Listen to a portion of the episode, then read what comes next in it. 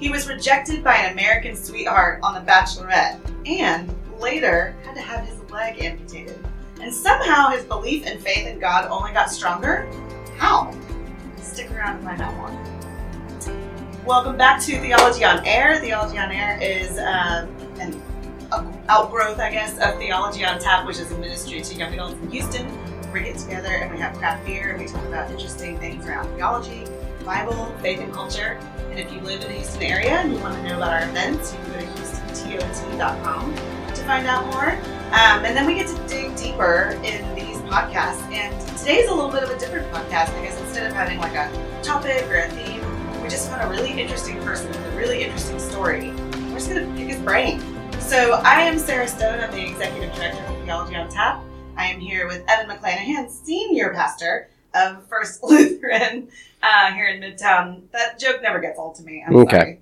He is the only pastor, which makes him the senior pastor. So, um, and our guest today is the lovely Cam Ayala. I got it. You got it right. So I I went to a like a networking uh, a big deal in Houston. We do this uh, every year. They do a Houston prayer breakfast.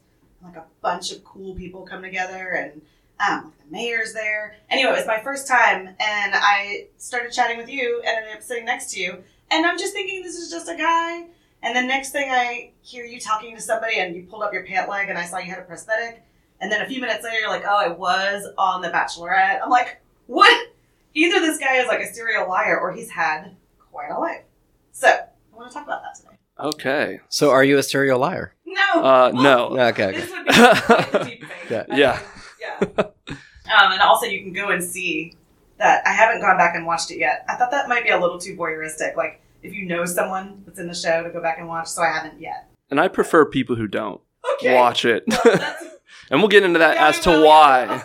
okay. So before we get to all the drama, let's we'll whet people's appetite, and then we'll make them wait for it. Tell us just a little bit about like you growing up, a little bit about like your personality, maybe a little bit about your faith story. Did you grow up in a Christian home? What give us the background? Sure. Uh, so I am a Houstonian, born and raised. Um, I do claim Cypress, Texas, as Houston because on my parents' address it is Houston technically. All right. So- It is outside the loop. Yeah, but uh, I would say growing up, uh, my household was like cultural Christians, as it's kind of known now, um, and not even really like all of the box checking. Um, you know, I'd say we really started to go to church regularly. Uh, probably when I was in like fourth or fifth grade, and we went to a Church of Christ in Houston. Wow. And so um, my dad's upbringing was uh, partially Catholic, then partially Methodist. I'm not even really quite sure what my mom was growing up. You guys landed in Church of Christ. It, it's really bizarre. Uh, I guess also because of like proximity, that was also Yeah. the closest church to our house, Yeah. and our next door neighbors went there, Okay. and one of my best friends went there, okay. and they had an amazing youth group.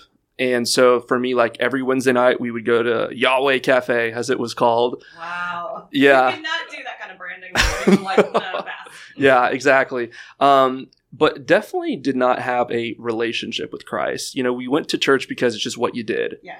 And I, I, you know, as I reflect now, like as a little kid, I remember a lot of specific conversations that I had with my dad about sports and about movies and music.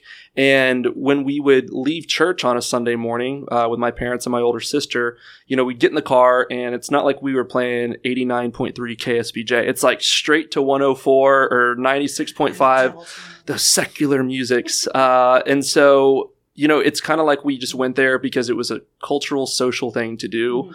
Uh, my mom and dad would enjoy the message, but when they got home, they wouldn't like get into scripture with me. Mhm. Um, I will say this: I'll give my dad credit. Growing up, he did uh, teach me the Lord's Prayer when I was, you know, a little child, and so like I memorized all the United States presidents in the Lord's Prayer. Like that was that was You're my thing. American. Exactly, Yeah. exactly.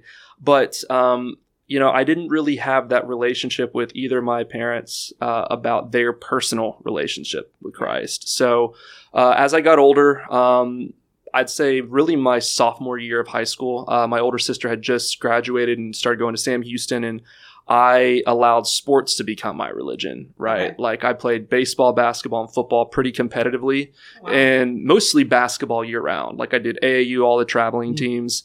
And for me, that's how I rooted my identity was my performance in sports and like being a leader in my peers because like I feel like most kids get their kind of trajectory to how they're going to be in their young adult years kind of in the elementary and junior high playground or in the cafeteria. And I was kind of the class Like, social structures. Right, exactly. So I was kind of the class clown, but also like was seen as somewhat of a leader in my peers. Um, so I had all those God given like traits and uh, and gifts really, but I wasn't using that to bring glory to God. Yeah. And I would say I was a kind person. I, you know, I, I did stand up for people who got bullied, but then at the same time, there were seasons in my life where I would bully other people. Mm. But I think the older I got in like high school and college, um, I did find leadership in my group of peers, but it was leadership for being the life of the party. okay. Yeah. Popular and fun. Yep. And I'd say, really, again, my sophomore year of high school, we stopped going to church altogether because my weekends were consumed with uh, traveling basketball teams and with my sister not there. And me being a hormonal teenager, I just wanted to sleep in. And it was easy for my parents to say no than to like do that because they didn't have a personal relationship with Christ. That's so crazy to me to think that. Because so for years you guys did go, and would you say like not speaking for your parents, but for you, would, would you say like you believed God existed, like He was real, but there just wasn't a connection, or were you just sort of agnostic about everything? You know, so I was actually baptized when I was in sixth grade, summer of sixth grade. I went to this church camp in Winnsboro, Texas. And for me, it was almost kind of like the peer pressure to do it because my best friend had gotten Okay. baptized the weekend before. And um, I was just like kind of caught up in my feels like, okay, like, you know, my best It's friend, special. right? It's special. You know, we're, we're there and it's dark out. The whole camp is singing these worship songs, and it, you know, you see all the stars, and it just, it almost felt theatrical. Mhm. And I was also in theater, so I'm like, okay, let's let's let's go. What didn't you do? Sports, theater. Yeah, uh, Partied, What's that? partied. Partied. Yep. Yeah. Yep. Um, but I just I remember honestly like being disappointed when I got baptized. Like Hmm. I got submerged and came out of the water. I didn't feel Nothing any different. happened. No, Yeah. I was expecting this like out of body experience and like to visibly see the face of God or, or Jesus and uh, to just be this new person. Yeah. And then you know how the church camp high wears off. You go home, you get then influenced by your friends, girls, partying, video games, sports, drinking, all that stuff. And that's kind of what became my idol was being the guy that everybody liked. I was Yeah. senior class president in my high school, which was nine. grief, another thing. Well, I, and I, I All think these overachievers, I tell you. yes and no. I, you know, I, I did it because yes, it was kind of like a popularity contest, but like Mhm. I was really wanting to be the guy that got along with everybody. Like Yeah. I didn't care if you were the band nerds or you were in theater or you were literally. I, I went to a pretty diverse high school where there's literally gang members, and I was cool with them, so I felt protected, right? Yeah. So like the thing you do in jail, like be friends with the right people. Okay. Exactly, exactly. So Yeah. so that was kind of like my my path. And um and one thing that I used to always say, and now I kind of like laugh at it, and we hear it all the time, especially like my generation, I would say I was spiritual but not religious. Yeah. And I'm like, that's just to me, it just feels like kind of a hippie stoner way of saying you like to to feel out of your body and, and maybe there is some sort of connection, but there's no intimacy with Father God, God. Yeah. Son Jesus or the Holy Spirit. I didn't Yeah. have that specificity. Yeah. And looking back, it was there. I just didn't know how to acknowledge it. I didn't know how to call it, and I didn't know how to be a good steward of it. Yeah. Interesting. Okay, so you go off to college, Yep. and what was that like? So my freshman year, I played basketball at uh, Hardin Simmons University, Okay. I which is know. it's a Christian school in Abilene, mm-hmm. Texas. Okay. Yeah, My, my grandmother went there.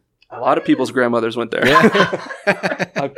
well, so Abilene, Texas is it, first off, it was a dry county or dry, Okay. dry city. So I mean, you just had to drive like 20 minutes to go get alcohol, right? So there, there were ways around it, but I mean, you have Abilene Christian, you had. McMurry, and you had Hardin Simmons, which are all Christian, private Christian schools. Okay. So I went to a public school in 5A Houston, so like not Christian at all. So it was honestly culture shock for me. I didn't like being told that I had to go to X amount of hours of chapel to Mhm. graduate. Mhm. We used to call them chap naps. I'd go to the top so I could go take a nap because I was exhausted from being a basketball player. Hmm. So when my health of my knee started to dwindle, I was like, you know what? I just kind of fell out of love with the game. So like I want to transfer to a quote unquote real school. and then I went to Texas A&M, where a lot of my friends that I grew up in junior high and high school with went to, and that was just opened the floodgates of partying. I joined a fraternity. Um, okay. Frat yep, guy. frat guy. Mm. But we I weren't. pause yeah. You said those. You said something about your knee. So let's let's let's start the beginning of the trajectory of that story. So tell us about your knee and how old you were when maybe that Sure. Was on your radar. Yeah, so really, it, it actually even started before uh, Hardin Simmons. It was actually when I, the summer of my fifth grade going into sixth grade. So I was about 11, 12 years old. Okay. And uh, I was playing like YMCA basketball. And I had a lot of lower back pain at the end of every game. And my parents just like, oh, well, you're tall. It's growing pains. That's Yeah. normal. And, and, you know, that would make logical sense because I was a lot taller than a lot of my teammates.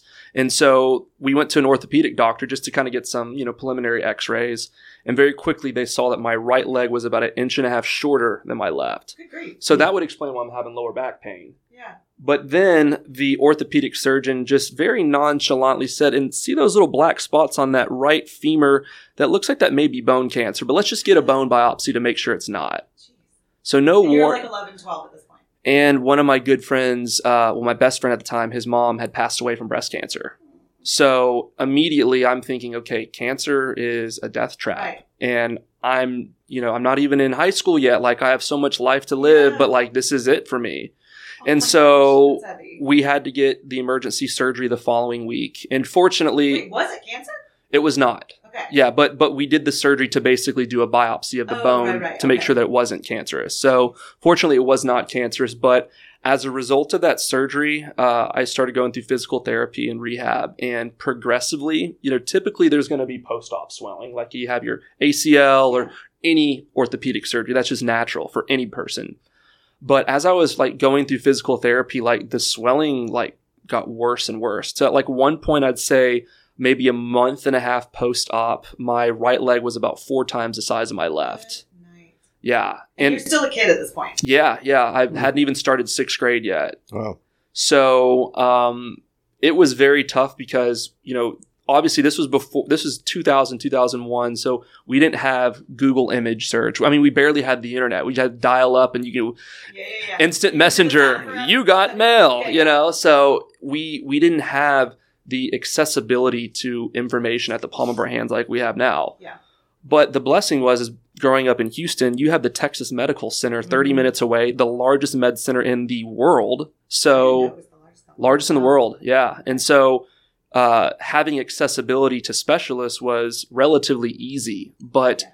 having the disease that i was later diagnosed with uh, which is called lymphedema it took us over a year of Wow. going to like 16 different specialty clinics in the Hmm. med center um, and basically when i was told i was, uh, had lymphedema it is a disease that has no cure and it is progressive in nature and there's really two types of lymphedema primary what you're born with which is what i had and then there's secondary which is more common um, if like breast cancer patients for example so you may have heard of loved ones who get uh, mastectomies or get lymph nodes removed Mhm. underneath their armpits and then next thing you know their arms start to swell Mhm. pretty progressively and you may see women or, or, or some men that have those arm sleeve Mhm. like compression garments and so that's like kind of base level line of care for that Mhm. and so when I'm told by my doctor that, okay, there's no cure for it, it will get worse, and you need to avoid bug bites, you need to avoid scrapes and abrasions. Anything that would normally swell is going to swell more or be inflamed. Yep.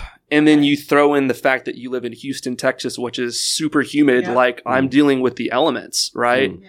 And I basically was just given this long laundry list of all the activities that I would need to avoid. And being a three sport athlete, Yeah. baseball, basketball, and football, those are all very much contact sports where you break bones, you scrape your knees, Mm. all that. That's like inevitable. So that was really tough because at that point, at age 11, almost 12, I essentially had to become a man, take this disease by control. Mm. Because if I didn't, it would definitely control me Hmm. because we're in this constant state of battle between gravity and the lymphedema. And gravity always wins. Hmm. Because basically, lymphedema, just high level, means your lymphatic system doesn't properly move that lymph fluid. yeah. So it causes uh, an accumulation of swelling. And you can have lymphedema really anywhere in your body. Okay. But for me, it was concentrated to my right leg, specifically in that right knee. But you, so you still have it. Oh, yeah. Yeah. Okay. Even after my amputation, which I know we'll get into that here shortly. Yeah. So that's that's where it all started, Okay. and I did not want my peers, my teammates, or my coaches to look at me any different. Yeah. I didn't even tell my coaches most of the time that I had it. Jeez. Mm. So I would wear this compression garment that Okay. just kind of looks like what you see most athletes wear in pretty much all sports. But that was kind of before it was popular, before Right. Lululemon and Nike Uh-huh, and yeah. Under Armour like made compression sleeves Mhm. cool. So it kind of looked like I was wearing pantyhose, and I used to get taunted by the opposing teams when you know I would shoot a free throw. They would literally chant pantyhose, and Oh so gosh.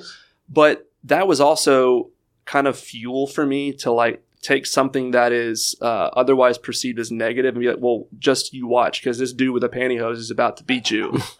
Did you then beat them? Not for the that. most part. Okay. Yeah. Wow. Wow. I did not realize you were that young when it all started. Yep. For yeah. you. I mean, it started when you were born, I guess. But Right. Wow. Okay. So you still kept playing sports. I cannot, as a mom, I'm like, that would have been like, we're done with sports. We're, you're going to live in a bubble, you know, but your mom let you keep playing three sports? She did. And my mom, honestly, is like, I don't want to say more masculine. Um, maybe that's not the word, but she's Tough. tougher, Yeah. tougher than my father. Okay. and I hope they hear this because when I was in like seventh grade, uh, I was playing summer league baseball, and I had a coach who was very hard on us. But I'm so blessed to have a coach like that.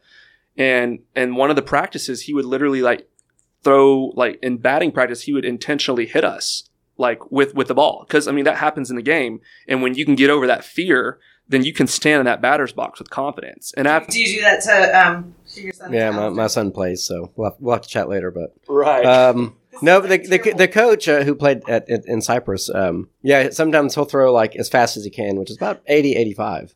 like just to like start to get him used to faster speeds, you Yep. know, because the kids are starting to throw faster. But he hadn't gotten hit yet. He has he has very good control. But yeah, yeah, you got to get over that fear because So- I'm like, there's no way I would stand in that batter's box. So yeah, Well, after about tough. the second time of getting hit, I threw my bat down and I stormed off the field. And my mom happened to be there at that practice, and she grabs me by the arm and said, "I did not raise a quitter. No, you go out there and finish strong." And like maybe in the moment that felt like intense, but Sounds like a scene from a movie. Exactly, right? But like honestly, that made me so resilient. And after that moment, like I ended up leading the team with the highest batting average because I wasn't afraid to crowd the play. I wasn't afraid to get hit because I had already determined that I was going to finish strong. And if I got hit by the fastest pitch, it wasn't going to break me. It wasn't Yeah. going to kill me. So you're still doing all these sports. You go off to college. First, you're in this like big like Bible Belt extravaganza. Then you're at A and M.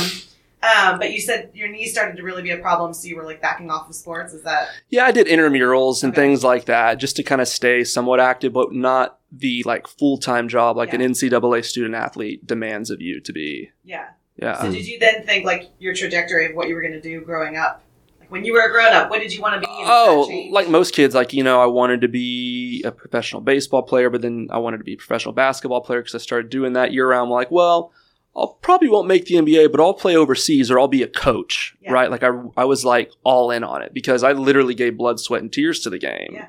So um, for me, having gone through the physical adversity at such a young age, like there's some athletes who are blessed who've never had an injury in their life, or if they are, they're very minor, not life threatening or, or career ending. And having gone through that at such a young age gave me a deeper appreciation for mobility in sports in general. Hmm, So, but when I knew that I had kind of given it my all, uh, my freshman year at Hardin Simmons, I realized I could walk away from the game and not having any regrets. I got to say, hey, I played NCAA basketball. I was the first NCAA basketball player to play with lymphedema. So like I can cool. wear wear that crown proudly and not Yeah. feel like I, you know, oh, I should have stayed for the three Yeah. more years and who knows what would have happened. I don't have that regret at all. Yeah. Good. you don't have your mom's voice. Uh-huh. You get back out Yeah, there. yeah. Yeah. Okay, so then at that point, what did you think the future would look like as far as like what you were going to do with your life after college? You know, I, I really wasn't quite sure, uh, but I think a lot of people who go to, to Texas A and M, uh, Aren't quite sure.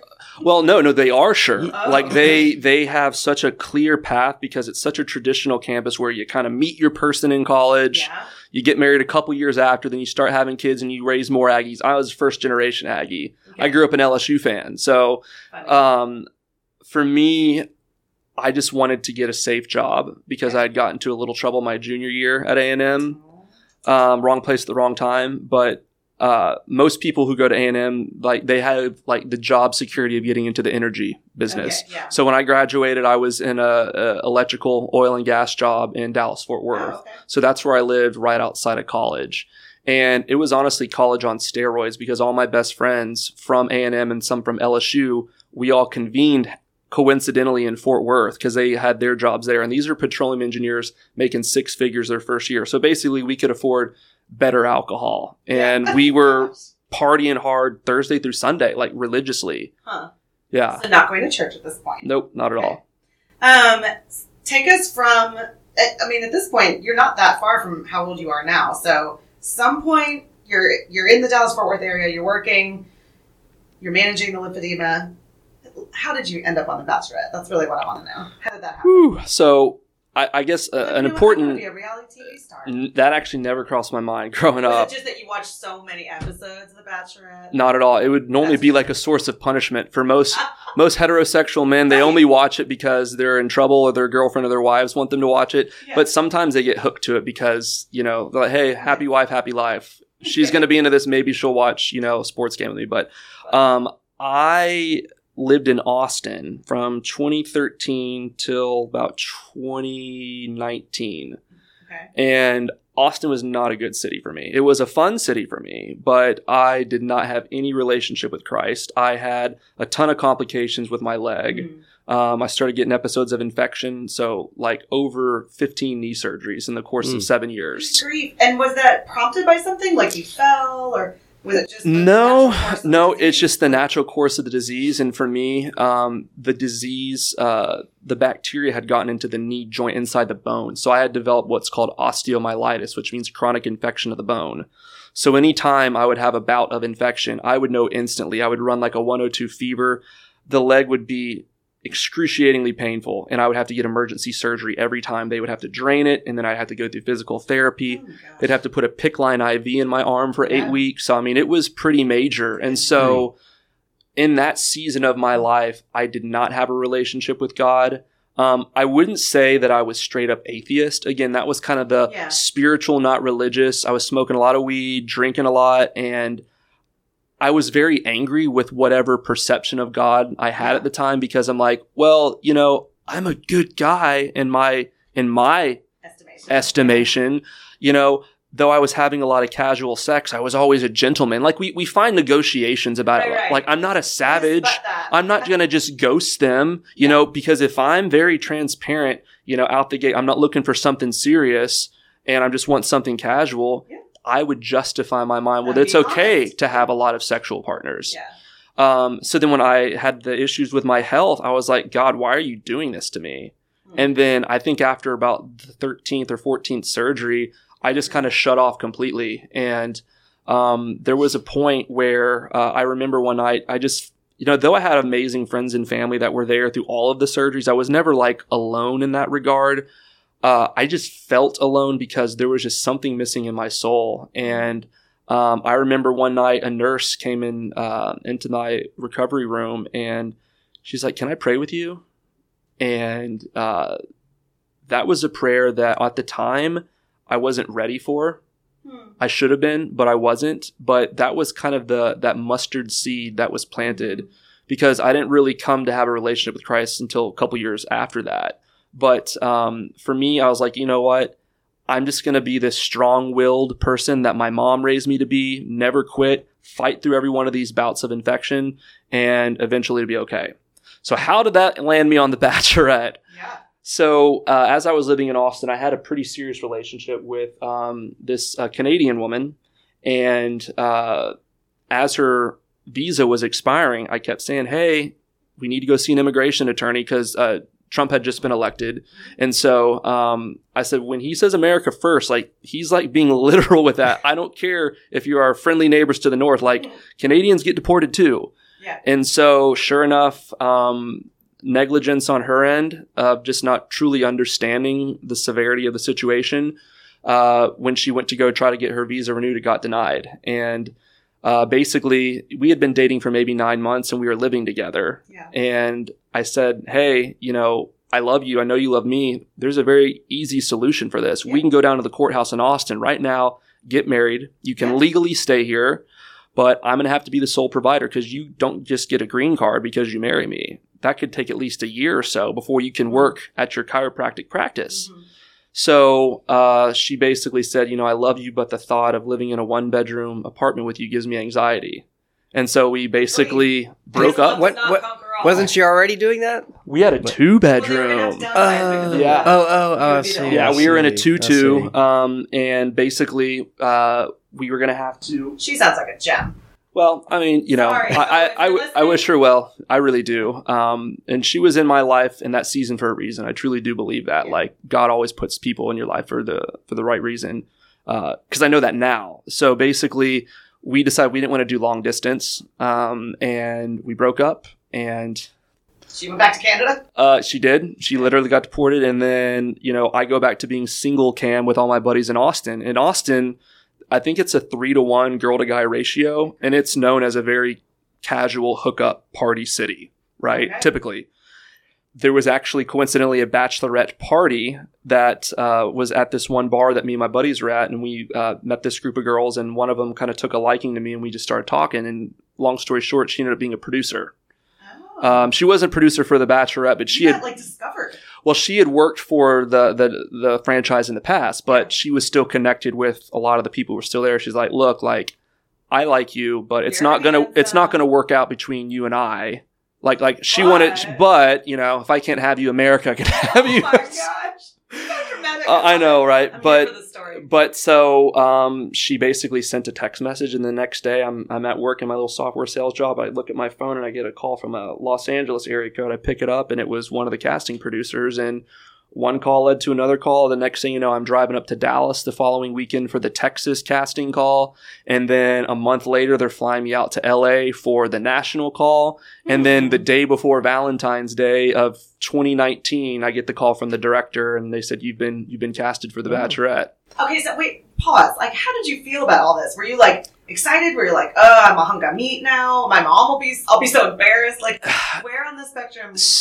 I mean, like, a little is it, I'm bit- gonna Find my wife. So a little bit of all that. So here's one little side uh, story to like chronologically when that was happening. My parents were actually uh, uh, filed for divorce. They had been Oh. married for at that point like thirty so years, and um, my girlfriend had just gotten deported. My parents' marriage was falling apart. Oh. Uh, I had was still recovering from a knee Yeah. uh, recent knee surgery, and um, I uh, I actually had a puppy that I had to rehome Oh. uh, at the is like time. It- it- well, it really is, cool. and um, I, I was kind of at rock bottom, and then so basically when I got the call um, that you know you've been asked to come to these other casting calls, honestly, it was just kind of an escape, Yeah.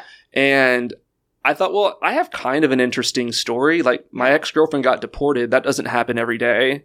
Um, my parents are going through a divorce. That's not really unique, but like, I don't want to repeat their history. Yeah. I've done dating apps. I've had no problem like picking up girls in the bar. Yeah. I was tired of that lifestyle. I wanted to do something different. And I've always been like a hopeless and helpless romantic Aw. that I felt that going in that environment, like, hey, if, if it's radical enough for, uh, I even brought God into it. I'm like, God, if, if this is what you want me to do, I'll do it. But I didn't have a relationship. Again, it was the spiritual side. I'm like, if this Yeah, is yeah. in the universe and If I stars align, in a row, I'll know. Exactly. Yeah. So um, I, I did that, and uh, unfortunately, like before I was officially casted uh, for the season, my parents did get back together, still married today. Oh, good. Okay. So I was like, there is still hope.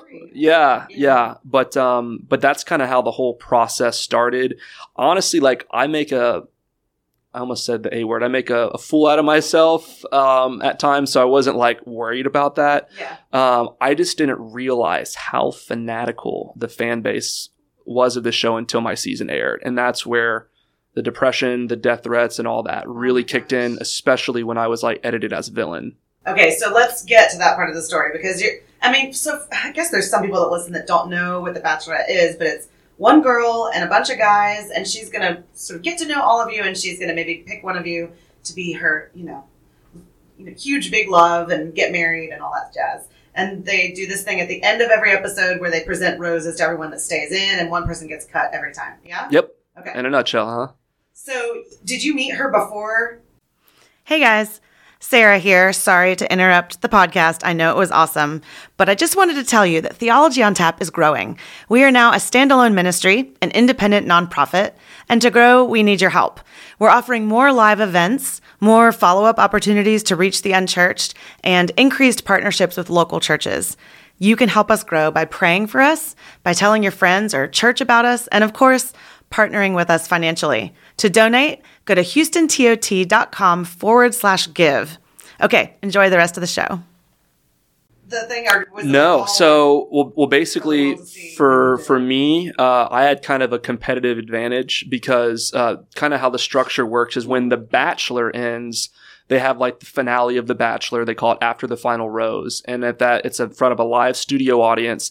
They then announce who the next Bachelorette's going to be. Okay. And so um, at that point, I was casted for the season, and I was already out there in LA. And basically, when I was there, quarantined in the hotel, because the first thing they do is take your phone, so you have no contact with the outside world. Whew, I'm out. Yeah, yeah. you- Other So than that, I could probably be on The Bachelor, but Mhm. yeah. I know, I know some people. I know some people. If you want to Yeah. get on it, yeah. I'm 46, friend. Keep going. So basically, uh, the producers came in my hotel room. They said, "Hey, you've been selected to meet the Bachelorette three days before, like the Bachelor Mansion, like driveway. You know, the Bachelor Yeah, driveway, I mean, you know, right? if you've seen it." So I was there with uh, four of my other castmates. Four of the 20 guys basically got to meet her three days before in front of a live studio audience. So that was actually more anxiety built for me because when I'm backstage in the green room, the producers, uh, you know, they came up to me and said, so what are you going to say to her? Like, this is your, this is your time to shine. Like, you're getting a head start. I'm like, I don't know. I guess I could like write her a poem or something. And they said, Oh, no. We want you to rap for her. No, stop. So in front of eight million. No, in front, yeah, there is. It's on. It's on the interwebs. Uh, I had to freestyle rap for her in front of eight million people. Can you tell, give us a little taste? Like, what did you say in the rap? You don't actually do the rap, but I'll just I'm say like, that. so embarrassed for you. it- oh, it's cringe. Like uh, it's even cringe that I still kind of remember some of the lines. But like the last, so I had in my pocket, I had a bunch of rose petals. Okay, and so the Bachelorette was Hannah Brown, who's known as Alabama Hannah. She went to University of Alabama and she was former Miss Alabama. I went to Texas A&M, so we're now in the SEC. Like we're like rivalries. Okay. It's kind of like Romeo and Juliet almost, but not really. FSU and UF. I'm a Florida girl. so- Sure. Okay. Yeah, yeah. So the the last like rap line I said is uh, "Take my hand, let's go for a ride. This is the only time an Aggie's gonna say Roll Tide." And, and then I blew like I blew the roses like at her, and so that was actually the first time in Bachelor Nation history that a contestant was given a rose before the competition really ever started. Because one thing that's like really popular is the first impression rose that they give the first night in the mansion, Yeah. and historically in the Bachelorette, whoever gets the first impression rose like wins every time. Oh wow. That's like one of the like There's something true about sort of love at first sight ish. right. Well, for for women, Yeah. not all cases, but the data proves in Bachelor mm. franchise, like Yes. most of the time, the guy who got the first impression uh-huh. rose Huh. wins. So I got it and uh, before it even started. So that really inflated my ego, but it also put a huge target on my back Okay. for the guys. The so guys. first night in the mansion, I realized I'm not getting sent home. And so I got to just be kind of relaxed and chill, remove the anxiety of not being sent home night one, because that's what they always warn you. Don't cry and don't get sent home night one. Yeah, yeah. So I, I did one of the two. Um, Oh. but uh, but anyway, so about halfway through the experience, I really needed to open up to Hannah about my lymphedema, my disease, because part of the experience is you can go on these pretty crazy one-on-one dates or group dates where they're Mhm. doing like either mountain climbing or like Oh, yeah. pretty physically strenuous activities. And because I managed my lymphedema very well, most people couldn't tell that I had it Okay. but I was still very much recovering from the surgery. So I pulled her aside, and before I did, pause you real quick. yeah, Did you like this girl? Did you really think, man, I could like really marry her? you know, you kind of get what they call like Stockholm syndrome there because the producers are really good about just like really putting this person on a pedestal. And again, you don't have your friends or family to confine in to talk common sense into you. We don't get to watch TV. We don't get to listen to mm-hmm. music. You're just there like all day, drinking alcohol, eating food, talking about your feelings, and then maybe going on a date if you're invited to one for that day. Okay. So, and so it was just the thing to do to like her. it's primal too. It was it was almost Wow. very like tribe primal, right? You have this beautiful woman and you have these producers telling you all these amazing things about her and you have these really attractive other guys around you and they're competing for love. And so like that kind of adds fuel to the fire. So to Okay. answer your question, I don't know if I like truly I definitely wasn't love. Yeah. I can't say that. There wasn't enough one-on-one time to get that level Yeah. of feeling, but I did have the physical attraction and the conversations we did have. I felt we did have some good chemistry there. Yeah. Yeah. Keep going. Okay, so you decide to open up about lymphedema. About my lymphedema and looking back, I think the mistake I made is I actually told the guys. I didn't tell them about my disease. I said, "Hey guys, I have something serious I need to tell Hannah about. Let me just have five minutes with her. I won't take up much time." Mhm.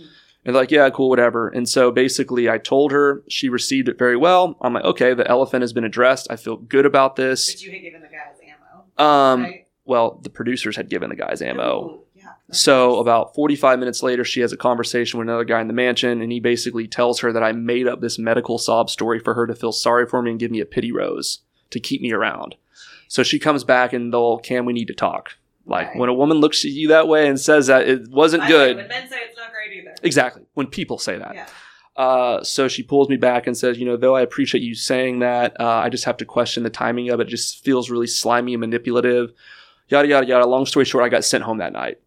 She did not believe me. Hmm. She thought that I was uh, basically making up this story or at least. something they could have fact checked. Like But the, the- the- producers could have been like, "There's medical records." Yeah, but the producers are, are angling for stories, right? I mean, Absolutely. they do they do they have writers there? You know, uh, Because because there are, but it's not scripted at all. Yeah. that's what a lot of people. Oh, is it scripted? They don't tell you what to Yeah. say. You just do it, and they can kind of give fine, you give you guidance. And actually, that's what I was like most hurt about, is because the night before I was like bawling to the producer saying, "I I don't want to talk about my disease. I never talk about it. If you look at my social media prior to the Bachelorette, I didn't have anything about lymphedema on there. I hid it. I was ashamed mm. of it." It was something that I felt was like a curse, and no woman's going to find me attractive if I have this malformation of a leg. And so for me, like having my coming out story about my disease, it was a real a real missed opportunity for the network to shed awareness of a disease that affects over 10 million Americans. Oh, oh wow. Oh, wow.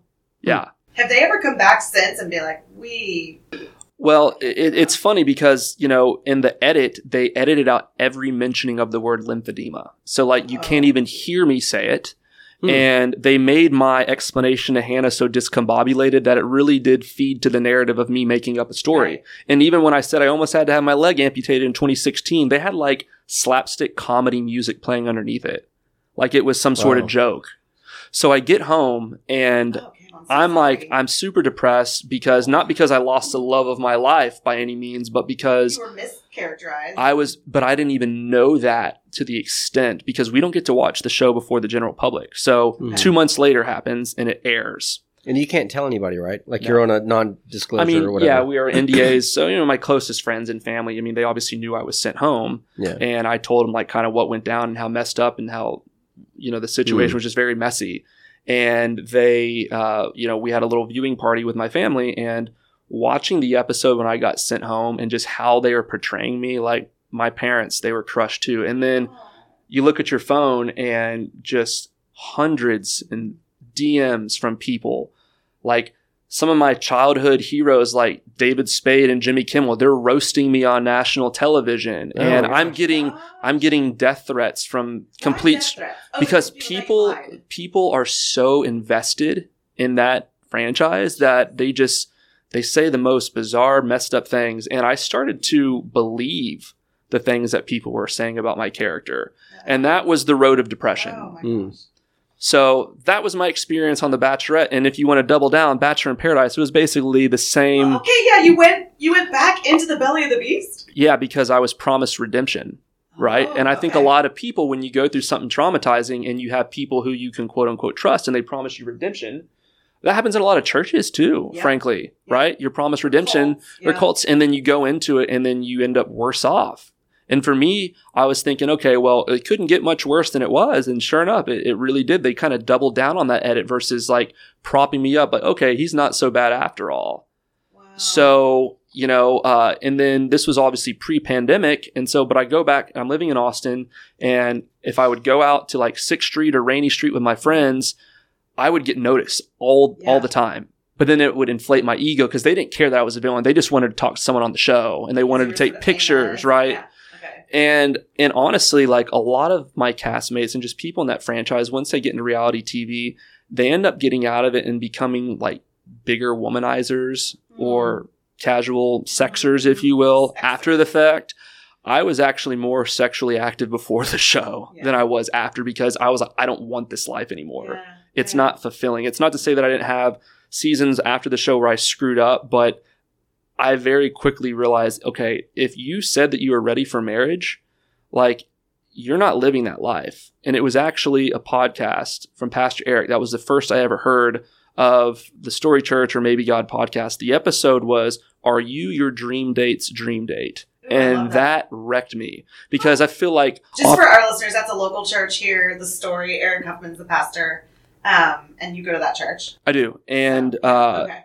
The the whole synopsis of it is like you know we have oftentimes such high standards for what we expect in a partner or spouse and if we have those expectations are we living that ourselves? And i was not. So that wrecked me. Oh, and that led to me asking eric for coffee and then he's like man you got to pop open this hood. There's a lot of work that needs to be done in your in your uh, spiritual life. Wow. And so that's where it all kinda started. So post Bachelorette and Bachelor in Paradise, and then pre listening to Eric, you were just still in this sort of like you're depressed. You're doing some soul searching, but you're still in the kind of spiritual, not religious. So what even made you listen to that podcast? i was pursuing a girl who Hey, went Who went to the story? who went to the story yeah and uh and, and she was um actually my older sister uh it was her uh my sister's a teacher it was one of her uh colleagues little or older sister so like oh hey we should set them up okay. and so um and so we we hit it off very well and, and she's like hey you know i don't know like where you are with like your faith or like with god or whatever but uh there's this really cool uh, podcast of a local pastor you should just Yeah. check it out Okay. so in my mind i was thinking okay she's giving me the playbook I'm gonna get some intel. yeah, just like I love watching rom coms because it's like it tells you how to be the prototypical man, right? Yeah. So it, it what started out as impure intentions of being curious about God just to win this girl over ended up with me getting a relationship with Christ. I didn't end up dating the girl, but I got a relationship with Christ, which is far more fulfilling for me and what I needed all along. of course. Yeah. That's so cool. I don't. I didn't know that part of the story. So now you're. Oh, did you want to say something? Well, I, I wanted to ask, and this actually goes all the way back to pre pre bachelor, even where you're, you're talking about kind of being like in Austin, and you know, so one of the things the church is always trying to do is like how to reach those people. Mhm. So I'm I'm I'm curious, like, could you, were you reachable? Like, was there something that somebody could have done, um, Hmm. or um, do we just kind of have to sit around and wait, um, if you will? That sounds kind of depressing, but you know, like, do we have to wait for people to have either a relationship or an experience or, or kind of a come to Jesus meeting is what we might call it, or rock bottom or, or something, where then they come kind of find us? You know, some I, I wonder about that as a pastor. I'm like, yeah. can we even do anything, or, or do we just have to wait for people to finally come to their senses and come to us? You know? That is a fantastic question. I haven't been asked that before, but like just kind of reflecting, um, I think God uses broken people to fix other people. And by that, I mean, uh, one of my good friends in Austin who I had grown up with, um, he got really into the music scene and like managing some pretty cool bands in the area. And we kind of fell out of touch, but I knew he got really big into drugs and, um, and almost kind of a cult like situation and uh, he grew up Southern Baptist. Like his mom was like Miss Southern Baptist, like always Yeah. going to church, always volunteering. And I remember in sixth grade we got in trouble for listening to OutKast, and she like brought the CD and broke it in half, and like it was like a whole thing. And so when when my friend who I saw like just so broken when he came back to Christ, that was like another seed that was planted in Hmm. me. So to answer your question, is there anything you can do? I mean, I don't know that there's a silver bullet. Yeah. Um, you just kind of have to meet the people where they're at. Yeah. And I feel like a lot of uh, secular people, or maybe people who even grew up religious and then grew out of faith because of college or whatever circumstances, they can see a traditional church and be intimidated or even have some PTSD about it. Yeah. Um, That's why I think things like theology on tap is so awesome because you can take something social like having a couple beers and then having just open conversations without being preachy about it. And one of the things I guess that drew me to the story was their whole mission statement is it's a church for skeptics, right? Mhm. How do we reach non-religious believers to form a relationship with Jesus? To me, that felt a little bit of a more welcoming for where I was at in my life because I was so stubborn. I felt that I had the answers. I felt that, man, uh, organized religions is just a bunch of people fighting over who has the coolest imaginary friend. That's what I felt it was because Yeah. I knew Christians who were hypocrites. Yeah. I had Jewish friends who were amazing people. I had Muslim friends who were not so great of people, and like it, all over the spectrum. Yeah. So, like, how can I discern that Christ is the one true way? Mm-hmm. I it, it was it was difficult for me. So I just said, you know what, this is overwhelming. I'm just going to be spiritual. I'm going to lead with love. I'm going to be kind to people, and that like you know the old Bob Marley song, "Love was my religion." That's how I was trying to navigate that. So it's it's difficult, but I think having any type of community outreach, um, music's a great way to do that. Yeah. It doesn't have to be like gospel songs, but there's a lot of really good singer songwriters who have put out gospel albums or just Yeah. songs that speak to the gospel, maybe not in like a preachy way, but Yeah. I guess everybody responds differently to it on Yeah, their journey. yeah. But for me, it was witnessing other broken people, uh, seeing them come to Christ. and like, Yeah. wow, like I've tried to do everything on my own accord. tried the drugs, I've tried the alcohol, I've tried women and other ways of the world to satisfy my soul, and it just it was not working. Would you say, and, and we are going to get to talking about your leg here Mhm. next because, Yeah. man, time is flying. Would you say that there was like a conversation or a moment or maybe even a little season within while you're, you're meeting with Eric, you're maybe going to church, I Mhm. guess, at this point, where like something clicked or the flip, the something was switched in you that, you know, was Yep. like, oh, okay, I used to believe this, now I believe this. Yeah, it was very clear to me. So we were at um, it's called Leading Men. It's like a, a men's discipleship group, and I had never done Bible studies. I thought it was just a bunch of cheesy Christians getting together to get like scholarly about it, and that just felt overwhelming to me because I felt so biblically illiterate. It was Yeah. intimidating me. Yeah. But when it was phrased that it's not just about reading the Bible, we pray together too. And one of the guys at my table, uh, he said, "Look, you know, your relationship with God, it, it's not transactional, right? Like I feel like some people view it as, um, for me, it was all about like withdrawals. Like God, what can you do for me? I'm I'm going through this leg pain. Help me, God. Help me, God. Help me, God. There wasn't any gratitude and there was no servitude on my end. So he said it needs to be about deposits and withdrawals. It's got to be back and forth. And I hadn't really thought of it in that light before Hmm. because I felt, well, you can just be kind to people and that should be good enough. But I wasn't doing anything to bring glory to God's kingdom Yeah. specifically, right? Um, I wasn't doing any type of mission work or outreach. My prayer life was, you know, it lacked specificity and it lacked intimacy with the Father, the Son, the Holy Spirit. It would just be kind of this God blob. Hey God, um, thank you, thank you, Father listener, Jesus. first time call. You know, yeah, exactly. Um, so it, it really took me um, having that mentorship from from other men who are more mature in their faith journeys to kind of like guide me along. I mean, that's kind of what discipleship is about Yeah. is is training other men to then have them be able to go do that and make Yeah. disciples in all the nations. Okay. Man, that's so cool. And it's like it's just a it's nice to hear that it works. You know what I mean? It's nice to hear that there are churches, even here in our city, where they're reaching people and then discipleship is really discipling people, which is really, really cool. Okay, so let's go to the other big story here. So all along through the bachelorette, through college, everything, you've been dealing with your knee, all of these surgeries, all of Mhm. this pain. Yep. I mean, I remember listening. I so I listened to the both of the podcasts you were in with them. You talking about there was like one night where the pain was so excruciating. Yeah. You were basically like almost asking for death. Well, I, I did. I asked my father to get a shotgun. And I can't imagine as a father what that would have been like for him to hear your son like laying in your master bedroom screaming like a grown man 31 years old. Like it felt like someone was taking a hacksaw to my leg. And I felt I had a pretty high pain tolerance because 15 prior surgeries. I thought, "Ah, I'm tough as nails, but there was something wrong. And it turns out I had a blood clot from my knee replacement. So it's when the EMS came to escort me to the emergency room that they had to inject me with ketamine, which is basically a horse tranquilizer, and they use it in sedation and actually use it in therapeutic setting for like PTSD and Hmm. uh, depression. And they've had a lot of studies in the VA hospital with veterans. And I'd never had any experience with it. I'd tried like psychedelics in college and something like, oh, okay, I can handle this. I'll never forget the EMS lady. She says right before she injects into my arm, she says, "Mr. Ayala, I'm about to inject you with ketamine. Um, you're likely going to have an out of body experience."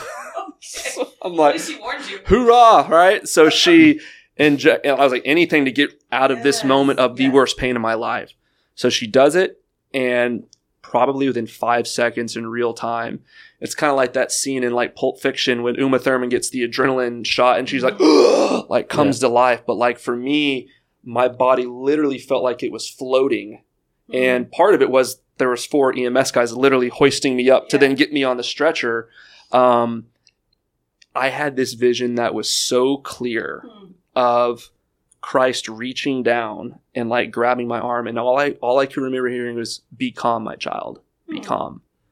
And that was the moment that it's like, okay, I had believed before, but now I'm all in. Hmm. And uh, again, like having a rock bottom moment in the moment of like terrible pain. And I don't want to say it was like life or death, which you can die from a blood clot. So I guess technically it kind of was, but I wasn't like bleeding out Sure, but still. but it was a very serious medical moment and that is when i just was over like overwhelmed with the holy spirit and to like visually see it like changed everything for me because i've always been like a visual learner myself you got to see it to believe it and that's not to say i don't want like the the listeners or watchers to say like oh well i guess i have to do ketamine to go see christ or to have that not? moment I feel like we should say that. Right. Y'all don't have to not as about that. no but it's it's god can well god's always there but it's Yeah. it's in those moments where you need him the most and if you wholeheartedly and you let your guard down like that was the most vulnerable i ever was in my Right. life that he just embraced me It's and gave me that peace When you were baptized at camp. it's what i want exactly Yeah. 100% yeah. haven't thought about that until now but that's that's it Huh. that's it Okay, so you're hauled off, and how? Where are we in the story to when you finally made the decision? yeah so that was uh, the blood clot was because i had a failed total knee replacement that was like the last Yeah. ditch effort to save my And leg Is that what you were talking about when we were sitting next to each other at the Mhm. breakfast? Okay. Yep. Yeah. Yeah. So the knee replacement essentially failed. It was the wrong hardware. Won't go into that, but basically, I was uh, then going to another orthopedic doctor, and they said, "Well, we can do a revision or we can do an amputation." And he said the revision's got to be three more surgeries over the course of a year, And and, then may may it may not work. Right. That point, I said, "You know what? What I've learned in my relationship with Christ is the most powerful thing you can do as a human being is surrender." Hmm. I was surrendering to my flesh because it's not my flesh Right. anymore. It's God's. Yeah. And looking back, the most beautiful breakthroughs I've had in my life came from the hardest moments. Yeah. And I knew that the amputation was not going to kill me. I knew it was only the beginning of a new beautiful journey. And like, though I'm losing a leg, I'm gaining a deeper level of intimacy with God. I can use this platform that God has given me to be some beacon of hope or inspiration Mhm. to say that you know God doesn't do things to you; He does it for you. Yeah. And for me, it's been the biggest blessing. We're coming up on almost a year now. I had it on June 22nd Mm. was my amputation date. Mm. Um, since then, I've gotten to do like six months after my amputation. I went and did a humanitarian trip to Ukraine bringing prosthetic supplies to Ukrainian civilians. Um, and and then coming up uh, this September, I'm going to be doing a mountain climb, 19,000 foot mountain climb in Ecuador same. to raise Joking. funds Oh for That's crazy. Yeah, That's crazy. to raise funds for for kids. No, because one thing that the amputation and really my faith journey has taught me uh, is like my new favorite saying, which is faith over fear. Mhm. Uh, when you go through what I have physically, I'm not afraid of the flesh. I'm not afraid to die. In fact, one of my favorite books is Radical by David Platt, and he said you should be living as if death is the reward. And I think people are afraid of death itself, but you don't realize like paradise is waiting for you on the other side. Now that's Yeah. not to say we live recklessly, Yeah. right? we But try to die or something. right, right. But the things of this world and of the flesh that used to scare me don't Yeah. scare me anymore. Yeah. I can go do prison ministry and not be afraid that something's going to happen to me there. Yeah. Because if you truly believe that God has gone before you, Mhm. like there's so much peace in that. And that's really been my whole thing. Like now as a single person, you know, I used to be like so gung ho, like, oh, I got to get on the dating apps. I got to find somebody. I got to find somebody. But like now I've just surrendered to that and say, you know what? Like, God may not even want me to be married, and that's okay too. Like, I have to be okay with that. I have to be okay with where I'm at and use each day as a gift to live in God's presence and to do what He says, which is to be obedient to Him and to serve other people. Yeah, I love that. But also, if you're watching and you think he's dreaming, you should come to Theology on Tap. I'm sorry, I have to be opportunistic, you know? Yeah. We have several single, we've had various people that have met at Theology on Tap using our Blue Cup system and got married. Was there any bachelor follow up? Given that Yeah. that was the device you they have used, proof now. I mean, I, I hate to be so crass about it, but I mean, yeah. Yeah, you know. you know. So, um, when I two days before the amputation, I had one of the executive producer's cell phone, and I texted him. I said, "Louis, hey, this is probably going to get some media coverage. Do you guys want to get in front of it, or do you want to hear it from other sources?" No response from him. Huh. And um, I reached out to one of my other friends who uh, was one of the actual good producers because not all the producers were great. Um, she actually had a kind heart and she's from Houston. So we kind of had that kindred connection there. Um, she did have me go on one of um, the podcasts uh, that Ben Higgins, uh, the Almost Famous podcast. Ben Higgins was a former bachelor Okay. that he does. So it was like somewhat associated, but nothing directly from the franchise. Because every now and then on some seasons they'll do like, "What are they up to now?" Yeah. Right? They haven't reached out to me for that. Um, but you know, there's been other cool uh, media platforms like People Magazine, Entertainment Tonight, Yeah, yeah. Us Weekly that have have covered the story. And the most amazing thing about that, it's not about me. It's not about the vanity of that or getting vindication. The thing that I find most incredible about that uh, experience is that they have quoted me talking about my faith, which Hmm. is really unheard of in most of these secular Yeah. entertainment platforms. yeah, I love they, they'll that. So- edit that right out. So that is been the You biggest see what you say, blessing. They're going to edit it right out. Yeah, yeah, yeah. In most cases, they do. yeah. they, they control what what what gets said. So But in several of them, they like even in the headline, faith over fear, Mhm. and like because one of the main questions is, well, how are you coping with all this? Yeah. I would be losing my mind. I said, Yeah. look, I have had the strongest relationship with Christ that I've had in my entire life, and that's who I give the credit and the peace to. Yeah. That's how I'm able to get up every morning and put my leg on, one leg at a time. I was say, we haven't had any jokes. I know you have all these like one-liners and yeah. Um, but yeah, wow, that's what a story. I mean, I have all. Well, I mean, coming full but- circle. Ah! oh, if you're only listening, you just missed. That's crazy. He just basically swung his leg around 360. Ah, yeah, that was. Yeah, are you okay? Yeah, I'm- Don't wouldn't faint. I'm a little that either. squeamish, even with even with uh, prosthetics. Apparently, Yeah. So that's one reason for people to go to YouTube and watch instead of just listening. Yeah. Wow. Do you have any follow up questions? I mean, I have a million, but I mean, we're kind of at time. yeah. No, no, man. I just I really appreciate the story. So, um, I wonder if there's uh, any like athletic inroads for you. You know, like in terms Glad of. you asked. I'm Uh, on the Houston Rolling Rockets. I'm on the Okay. men's wheelchair Oh, basketball okay. team. Okay. Uh, and then I'm also on the sitting volleyball team. So at Yeah. the end of this month, I'm trying out for the U.S. national team. Oh, very so cool. I'm, I'm Wow. staying as active as I can with that. And I just got my first running blade. So this is just an everyday prosthetic Mhm. for like walking. It's, you know, robotic there. But then you may have seen the Paralympics with the little Mhm. running blade. Yeah. Yeah, it looks like a little hook. So I'll get to run for the first time in eight years in about a week and a half. Oh, so I'm really excited for that. And I do a lot of volunteering with a thing called the Challenge Athletes Foundation. So, you know, movement for me has been uh, a big part of my recovery and therapy because it's easy to just get caught up laying in bed. Oh, let everything heal. And like, yeah, it heals. But for me, phantom pain is really bad. That's where you feel gonna Ask about. you Yeah. feel Hmm. pain in the part where your leg used to be like every Hmm. now and then my right calf or right ankle will kind of feel like it's burning or like feels like there's ants crawling on it but i don't have a right calf or ankle brain anymore but my brain that. it's like Yeah. a neurological thing so um, there's different ways to mitigate that and for me movement has helped that a lot so i started doing crossfit like two weeks after my amputation Is that recommended? Is Probably it not. like, oh, Probably not. Like, slow down. yeah It's Yeah. the over. It's the overachiever. You know. So It's your mom still from that baseball game. yeah i didn't raise a quitter Oh my gosh. Good job, mom. yeah I will. I will say. I think you know.